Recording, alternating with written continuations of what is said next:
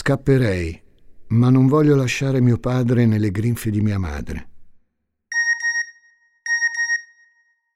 Io farei un lavoraccio su me stessa per cambiarmi, vabbè, fisicamente, dalla testa ai piedi. È così magra che mi fa più male. Più i giorni passano, giuro mi sto esaurendo ad averla 24 ore su 24. Adesso sono sola a lottare. Mi sono stancata.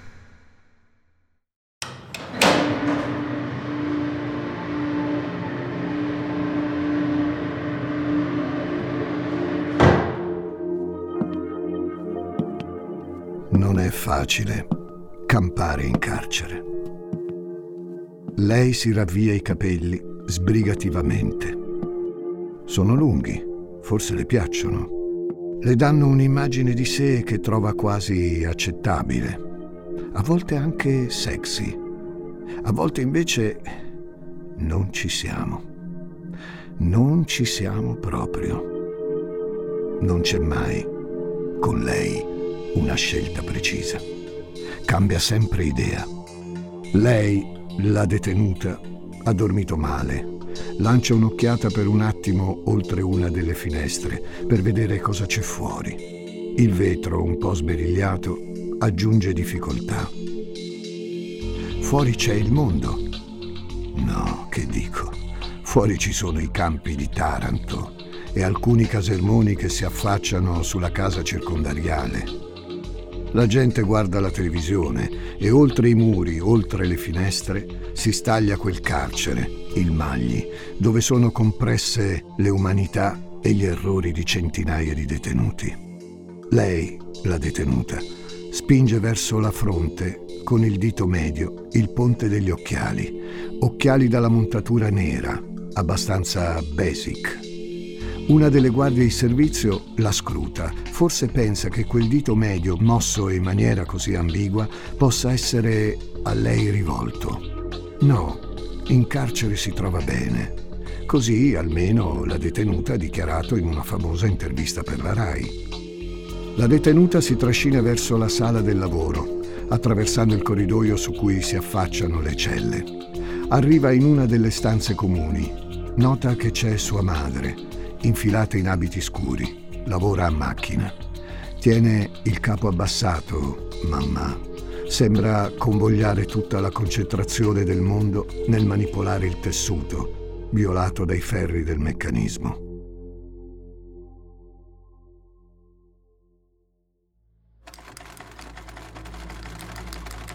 Ago, infila ago, porta rocchetto. Anche la detenuta si siede Chiede alla madre se abbia bisogno d'aiuto.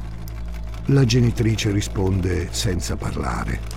Le basta passarsi un attimo la mano sulla fronte e poi rilanciarsi a capofitto sui selettori del punto.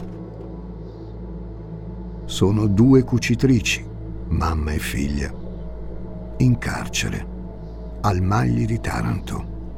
Stanno espiando una colpa, una colpa endemica metastatica, un biasimo che ricusano, vincolato a un'azione empia, a una barbarie senza limite. Hanno commesso, secondo la giustizia, il più atroce dei crimini rivolto a un essere umano che con loro condivideva sangue, amore, vita. Su di loro, cavernose, ad anni dall'arresto, si levano ancora le voci dell'indignazione del raccapriccio collettivo. Adesso però devono soltanto finire di cucire diverse decine di mascherine destinate a chissà chi. Se non avete ancora capito chi sono queste due donne, siete delle persone un po' distratte e un po' ingenue. Io, invece, sono Francesco Migliaccio e benvenuti a un nuovo episodio di demoni urbani.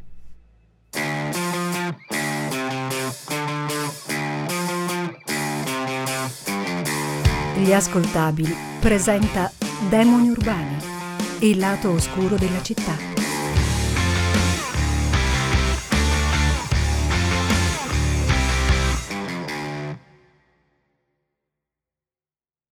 6 ottobre 2010.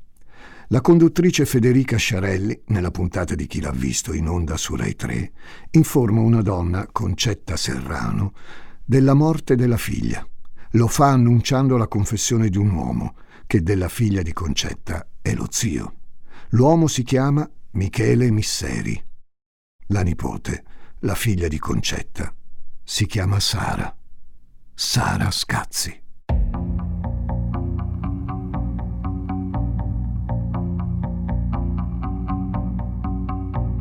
Quello che molti definiranno uno spettacolo osceno, come fosse una macelleria dei sentimenti e del dolore, è il primo atto di un dramma assoluto che ha paralizzato l'Italia per settimane, la sparizione e la morte di una quindicenne che forse ha avuto il solo difetto di...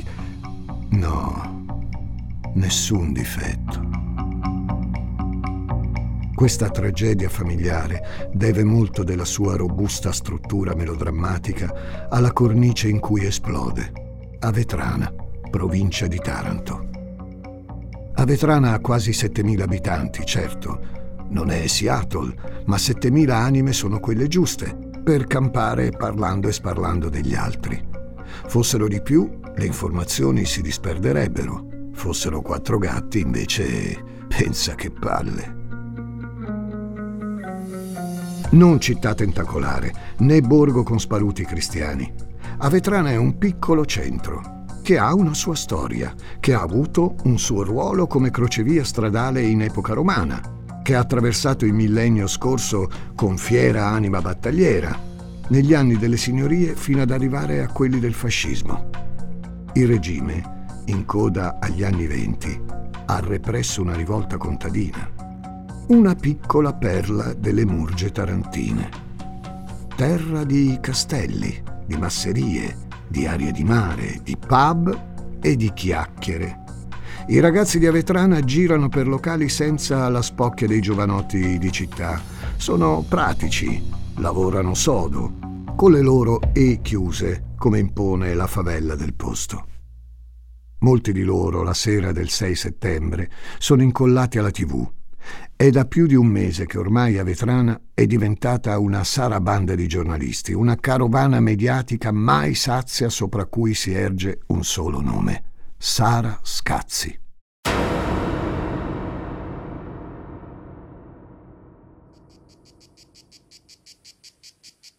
È il 26 agosto quando ad Avetrana Concetta Serrano denuncia la scomparsa di sua figlia, Sara.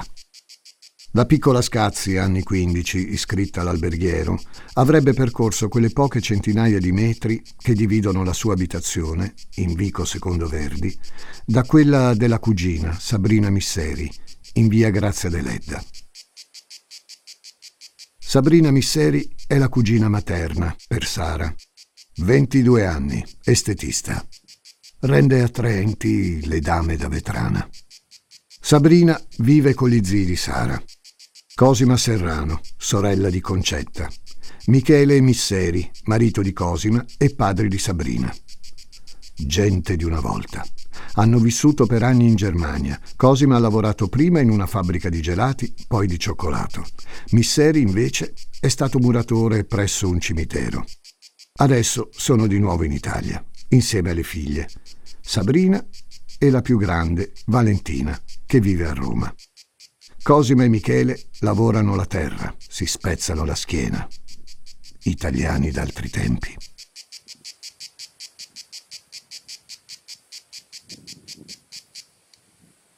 È il 26 agosto quando di Sara si perdono le tracce. La cugina Sabrina dichiara di essere in procinto di aspettarla per andare al mare insieme a un'amica, Mariangela Spagnoletti. A Mariangela Sabrina sembra preoccupata. Sara avrebbe dovuto già essere lì. Sabrina chiama la cuginetta un paio di volte, ma cade la linea. Sara non è raggiungibile. Cosa le sarà mai successo?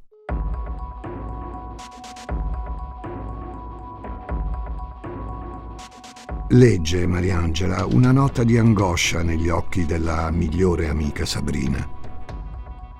L'hanno presa, L'hanno presa, ripete la giovane Misseri. Ma chi? Che Sabrina sia un po' melodrammatica? Domanda retorica. La famiglia di Sabrina e di Sara, intanto, inizia a mobilitarsi. Si va dalle forze dell'ordine a sporgere denuncia. Si attivano paure e agitazioni. La pista del sequestro e quella del rapimento a sfondo sessuale sono le più battute. Chi ha potuto fare del male alla piccola Sara? Avetrana è sotto shock, soprattutto perché, complice una tv carnezziera, la tv delle ossessive inchieste mediatiche, in paese arrivano i predoni corrispondenti, redattori, cameraman, producer, fonici, cavallette in ritenuta d'acconto, piombano da ogni parte d'Italia, assoldati per raccontare della sparizione mediatica. Il caso di fine estate, perfetto per attirare l'attenzione degli italiani che hanno esaurito le ferie e hanno bisogno di distrazioni. E cosa c'è di meglio di un'adolescente biondina scomparsa nel nulla? Le immagini di Sara vengono diffuse a mezzo stampa in maniera capillare. È come un caleidoscopio ambiguo, in cui questa giovane ragazza bionda viene liofilizzata dai cristalli liquidi, dai voice-over e dai fiatoni dei giornalisti che corrono verso i familiari per carpire notiziole di bassa lega, trattate come fossero le più importanti rivelazioni di sempre. Tutta Italia parla di Sara, con appostamenti, teorie, riflessioni. L'Italia di Sara Scazzi is on fire.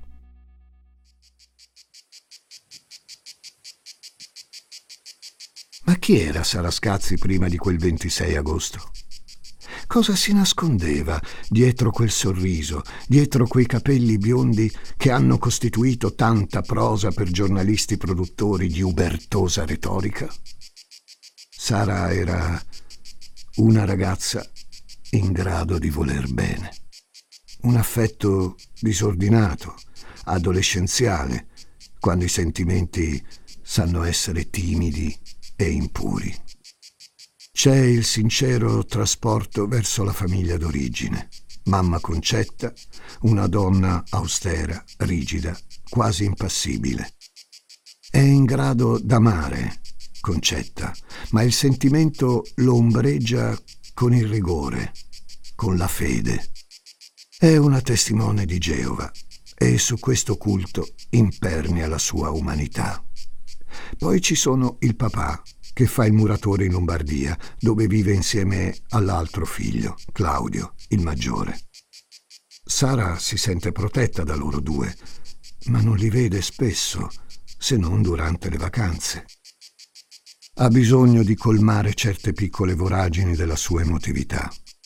E l'amore, quello che ti fa sentire al sicuro, lo reperisce nella villetta di zia Cosima e di zio Michele, dove vive anche la sua Sabrina. Ha anche un'altra cugina, la sorella maggiore di Sabrina, Valentina, che però vive e lavora a Roma. Per i misseri, Sara è come una terza figlia. Questo, perlomeno, è quello che dichiarano al pubblico quando la Scazzi scompare. La nipote passa tutti i pomeriggi in casa della cugina Sabrina, perché funziona così. Cugini e zii ci restituiscono un'aria di famiglia più leggera, ma comunque stabile. Sono una variazione sul tema, divertita e potabile libera dalle pesantezze del proprio nucleo di origine, mamma, papà, eccetera. E Sara nutre stima e ammirazione verso Sabrina, che ha sette anni di più. Sabrina, estetista precisa. Sabrina, giovane donna distinto, capace di perfezione e imperfezione insieme. È reduce da una relazione di quattro anni, quasi cinque.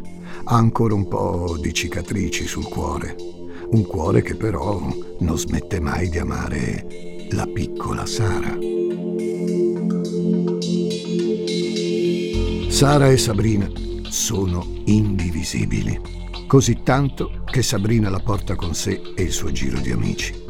Tutti coetanei, tutti ben più grandi della Scazzi. Sono i millennial di Avetrana, permettetemi questa licenza, che pasturano tra posti di lavoro e pub. Sabrina, Mariangela, Sara e gli altri condividono serate nei localini di Avetrana, chiacchiere, attesa dell'estate, piccole rabbie, frustrazioni, lievi felicità. Ma è un periodo un po' del cavolo per la tutrice delle grazie estetiche della gente di Avetrana. Sabrina, dopo l'epilogo della sua relazione, ha conosciuto un ragazzo di nome Ivano, Ivano Russo, un ragazzo che frequenta il suo giro di amici e con il quale il rapporto accelera subito verso i sentieri della relazione tossica. Sabrina, infatti, per Ivano, ha perso la capa Ivano è un bel Marcantonio, un moretto di quelli che sanno come farti girare la testa, un bel taglio d'occhi, il carisma di chi ci sa fare. Ivano ha un passato da militare, adesso lavora come cuoco e non ha nessuna intenzione di fidanzarsi con Sabrina. Eppure la Misseri prova qualcosa per lui. Magari non è amore, no, ma è sicuramente desiderio, volontà di non essere illusa. E in questo Ivano la rassicura subito. Tra di noi non potrà esserci niente, mai niente.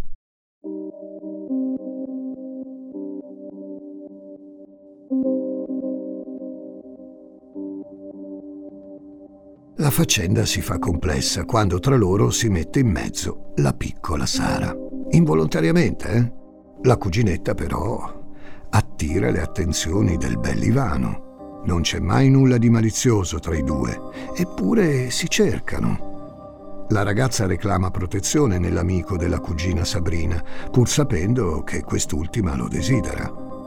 Lo desidera molto. Ed è proprio Sabrina a osservare di sottecchi questa amicizia speciale. Ivano ha 27 anni, Sara 15. Tra di loro non può che esserci affetto. Lucidamente ripete questo a se stessa. Nella vita però, quando c'è il desiderio di mezzo, la lucidità non è una virtù cui appellarsi, soprattutto se si ha un carattere focoso, come quello di Sabrina.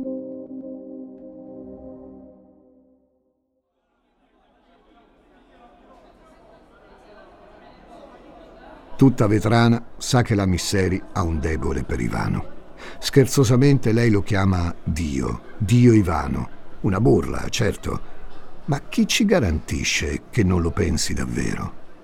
E se Ivano fosse veramente un Dio? Un Dio moro, dall'erotismo provinciale, ferino, introverso, simpatico in gruppo ma difficile da interpretare nella dinamica a due? O forse è semplicemente un ragazzo come tanti. Come dicevo prima, però, Avetrana conosce Sabrina e il suo desiderio. Chi lo sa, forse lei vorrebbe convincerlo ad amarla. Non possiamo saperlo, perché il desiderio è indecifrabile, indescrivibile. Il paese è infido. Tutti si conoscono tutti spettegolano. Ma immagina forse Sabrina, è l'unico luogo sicuro al mondo per far germogliare il loro rapporto.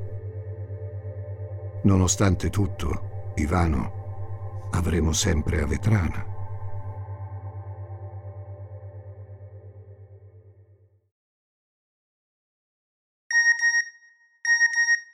Sei perfetto così, Dio Ivano una bellissima visione così come sei. Capito, Dio Ivano? Mi spiace che le belle non ti s'avvicinano. Ieri per salvare mio padre perché mi sono beccato due piatti addosso. Oggi sto una merda sono sempre più convinta di farla finita.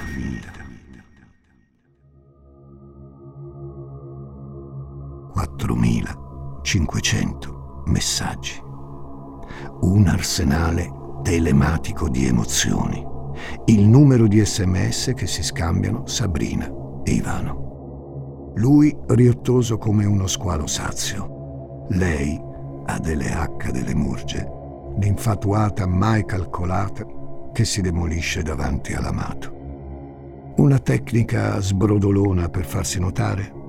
Sincera mancanza d'autostima? O forse un elemento classico di quelle che oggi definiamo relazioni tossiche? Una relazione tossica che una notte calda, nei primi di agosto 2010, arriva a un punto di svolta. Ivano e Sabrina si sono appartati in auto. L'azione e l'approccio sessuale ci sono, ma qualcosa non funziona. Il meccanismo si inceppa. Ivano non vuole completare il rapporto. Una bombarda di sensazioni tremende colpisce la mente di Sabrina, intenta a rivestirsi davanti a colui che ha fatto per viltade il gran rifiuto. Umiliazione, paura, senso di inferiorità, tutte queste emozioni vorticherebbero nel cervello di chiunque in questo contesto e Sabrina non è esclusa. Ivano però non se la sente. E la piccola Misseri, prolifica narratrice delle sue sventure, racconta la cugina Sara di questa parentesi poco felice. E si sa come funziona.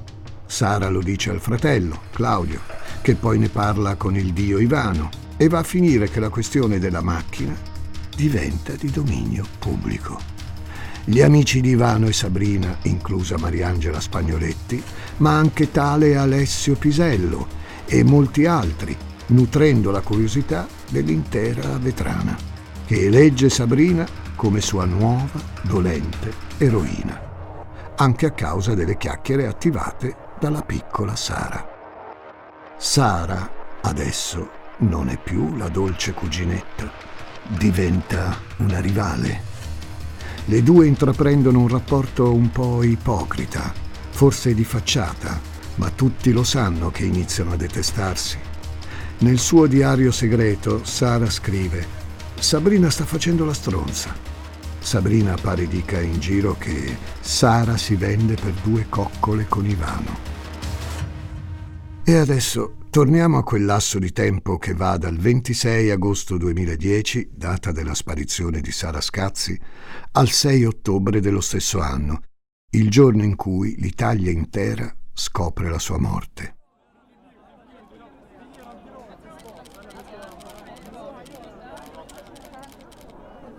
Nella vetrana presa d'assalto dai media, Sabrina rilascia interviste, parla della cugina, la sua famiglia si mostra affranta. Cosima, Valentina, lo zio Michele e ovviamente la madre di Sara, Concetta, che in molti hanno disgraziatamente chiamato Sfinge, perché il suo sguardo pare non tradire emozioni. Il 29 di settembre, zio Michele, papà Misseri, annuncia di aver trovato nei campi vicino a Vetrana, campi in cui versa sudore e fatica del proprio lavoro, i resti del cellulare di Sara. Anche questa volta le dichiarazioni non vengono condivise soltanto con le forze dell'ordine, no. Ci sono sempre le telecamere a intercettare ogni barlume di rivelazione e l'opinione pubblica inizia a vederci qualcosa di poco chiaro nella famiglia Misseri e soprattutto in quella cugina di nome Sabrina, tanto vicina a Sara e sempre pronta a esporsi a favore di Camera. Concetta, intanto, sempre a mezzo stampa, si lascia andare ad alcune considerazioni. Ritiene che Sara sia stata rapita che si debba indagare tra le maglie più intime, quelle della famiglia. Nessuno deve essere escluso. Nessuno deve sentirsi immune.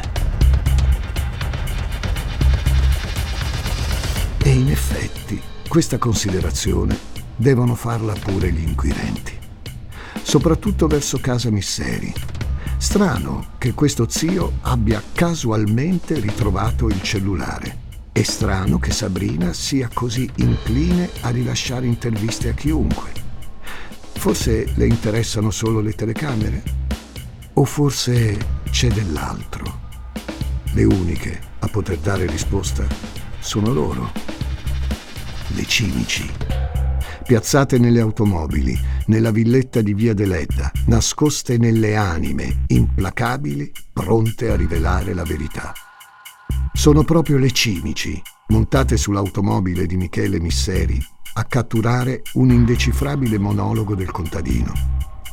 Se non indica la verità, mostra quantomeno un macigno esistenziale del quale l'uomo non riesce più a farsi carico. Quando il corpo di Sara viene rinvenuto, ricordate? Anche questo in occasione di una trasmissione tv. Chi l'ha visto? L'abbiamo detto all'inizio. Sabrina è poco lontana dalle telecamere di Rai 3. Lo sguardo di zia Concetta è circonfuso di argentata confusione. C'è fermento, c'è la notizia. Michele ha confessato.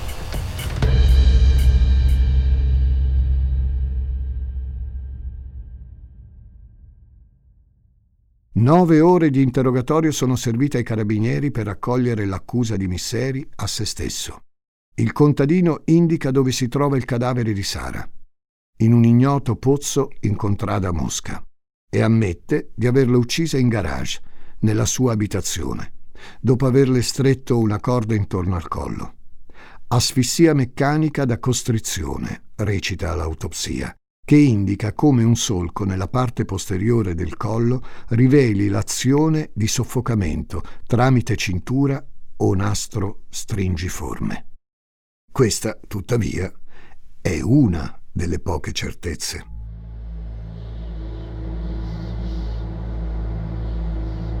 Misseri corona la prima confessione aggiungendo che si tratta di un raptus dovuto a delle fantasie erotiche dedicate alla nipote e dichiara di aver abusato del suo cadavere.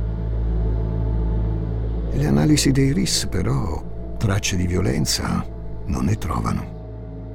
Questo però è solo una piccola parte del racconto delle contraddizioni messo in trama da questa vicenda, perché dopo il primo interrogatorio Michele fornisce agli inquirenti motivazioni e versioni zoppicanti, improbabili e contraddittorie. In pochi giorni dà vita a poco meno di dieci versioni diverse, lo zio Michele, fino a quando, il 15 di ottobre del 2010, non tira in ballo lei, Sabrina. Lui avrebbe strangolato Sara, mentre Sabrina la tiene ferma. È da questo momento in poi che inizia la parabola discendente della piccola di casa Misseri. Sabrina viene arrestata prima con l'accusa di concorso in omicidio. Mentre si moltiplicano le versioni discordanti del padre, che raccontano per esempio di un gioco al cavalluccio finito in tragedia, vanno avanti le indagini degli inquirenti. Sabrina avrebbe ucciso lei, Sara, per gelosia, la cieca gelosia provata nel vederla così a suo agio col dio Ivano. Una gelosia che ha avuto il suo picco massimo nel rifiuto da parte del ragazzo e nella successiva diffusione della notizia all'intera vetrana. E lo zio Michele? A lui solo il compito di far sparire il corpo della nipote. Lui prova a scagionare la figlia. Nel marzo 2011 continuerà ad assumersi la responsabilità del delitto. Ammette di aver ucciso Sara perché innervosito dal malfunzionamento del suo trattore. Nessuno però gli crede più. Sulle dinamiche dell'omicidio del 26 agosto 2010, sugli spostamenti di Sara da casa Misseri a casa sua per mettere il costume da bagno e poi ritornare dalla cugina per andare al mare con Mariangela Spagnoletti, si è detto tanto. E questa non è la sede adatta. Noi dobbiamo pensare ai fatti, certo, ma anche ai demoni. Sara è stata uccisa secondo quello che affermano i giudici, prima delle 14.30, l'orario in cui la difesa di Sabrina sostiene che la ragazza sia uscita di casa. Aspettate però, stiamo andando troppo avanti. C'è un'altra figura, infatti, che dobbiamo considerare. Un'altra donna.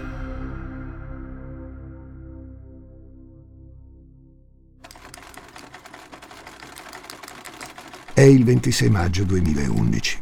Sabrina è già stata arrestata da diversi mesi. Con poca classe i media di ogni tipo commentano il suo aspetto fisico e discettano sulla gelosia che, con alta probabilità, l'ha portata a commettere un omicidio in combutta con le strampalate teorie di papà Michele. È il 26 maggio 2011, ripeto, quando in manette finisce un'altra grande protagonista di questa sgraziata vicenda. Cosima Serrano, sposata Misseri di Sabrina, madre, di Michele, moglie, di Concetta, sorella, di Sara, zia.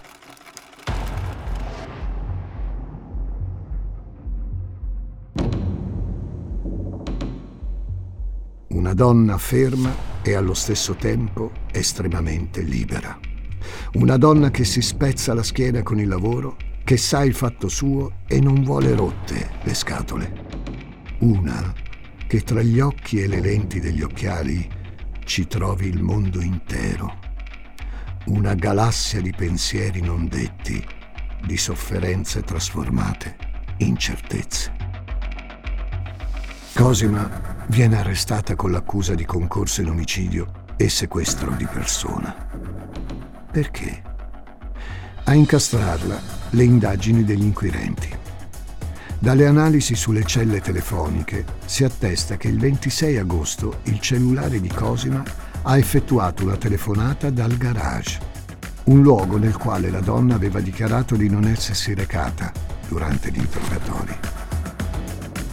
Ci sarebbe, e qui il caso esplode nella sua spettacolarità, nel suo funambulismo, anche la testimonianza di un fioraio del luogo, che avrebbe visto la piccola Sara strattonata da Cosima per strada e infilata a forza nell'automobile della donna, dove, seduta, aspettava Sabrina. L'uomo però poi ritratta, o meglio, ammette di non sapere se si sia trattato di un sogno o della verità. Un sogno.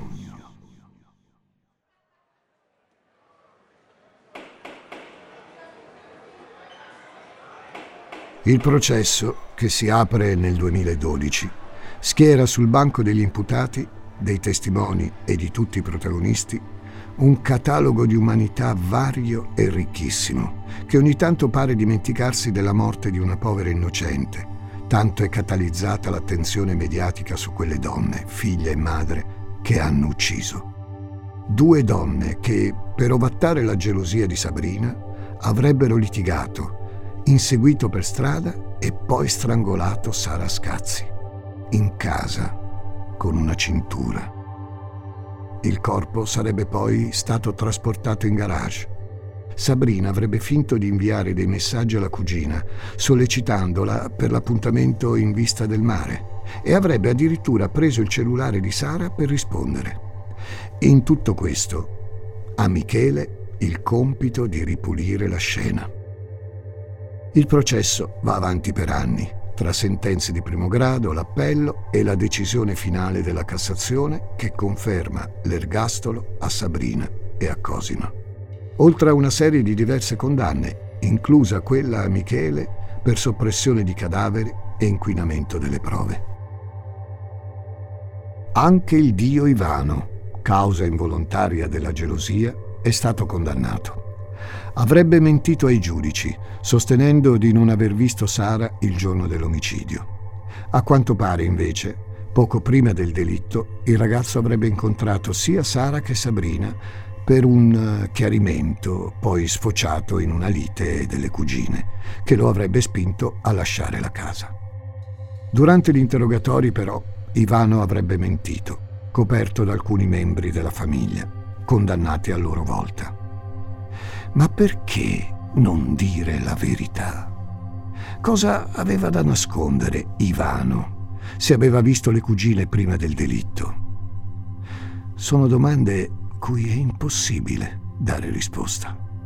Così come è impossibile districare tutti i nodi di una vicenda quasi allucinante, una vicenda in cui il contesto territoriale, in questo caso a Vetrana, gioca un ruolo fondamentale la comunità ha visto, ha testimoniato In certi casi ha anche mentito. Nulla in paese sarà più come prima.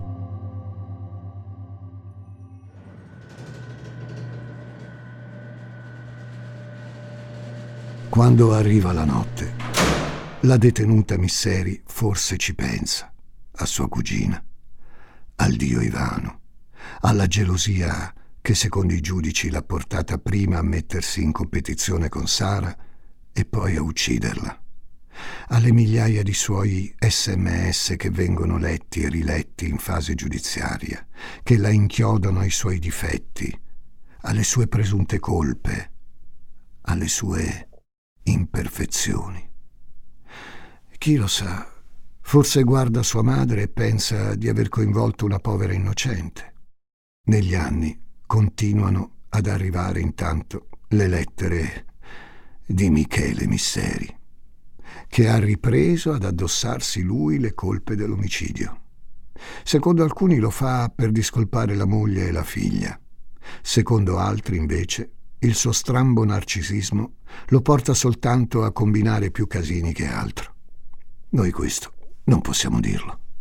Possiamo, al massimo, rituffarci nella caterva di immagini che all'epoca dei fatti sono apparse in qualsiasi emittente tv. Un bombardamento senza precedenti, un omicidio costruito come un palinsesto televisivo.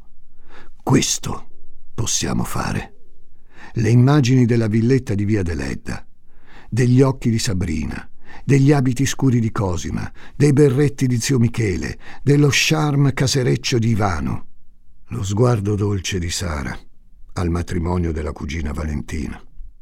Sara abbracciata alla sua Sabrina, Sara con la maglia arancione e un ciondolo. E riguardandole, quelle immagini, avremo sempre a Vetrana.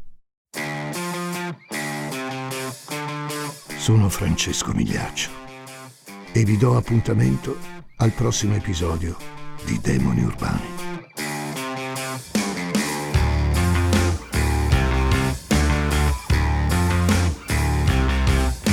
Demoni Urbani è una serie originale degli ascoltabili a cura di Gianluca Chinnici e Giuseppe Paternò Rattusa, condotta da Francesco Migliaccio. Questa puntata è stata scritta da Giuseppe Paternò Raddusa, editing e sound design di Francesco Campeotto e Alessandro Levrini, prodotto da Giacomo Zito e Ilaria Villani in esclusiva per Spotify.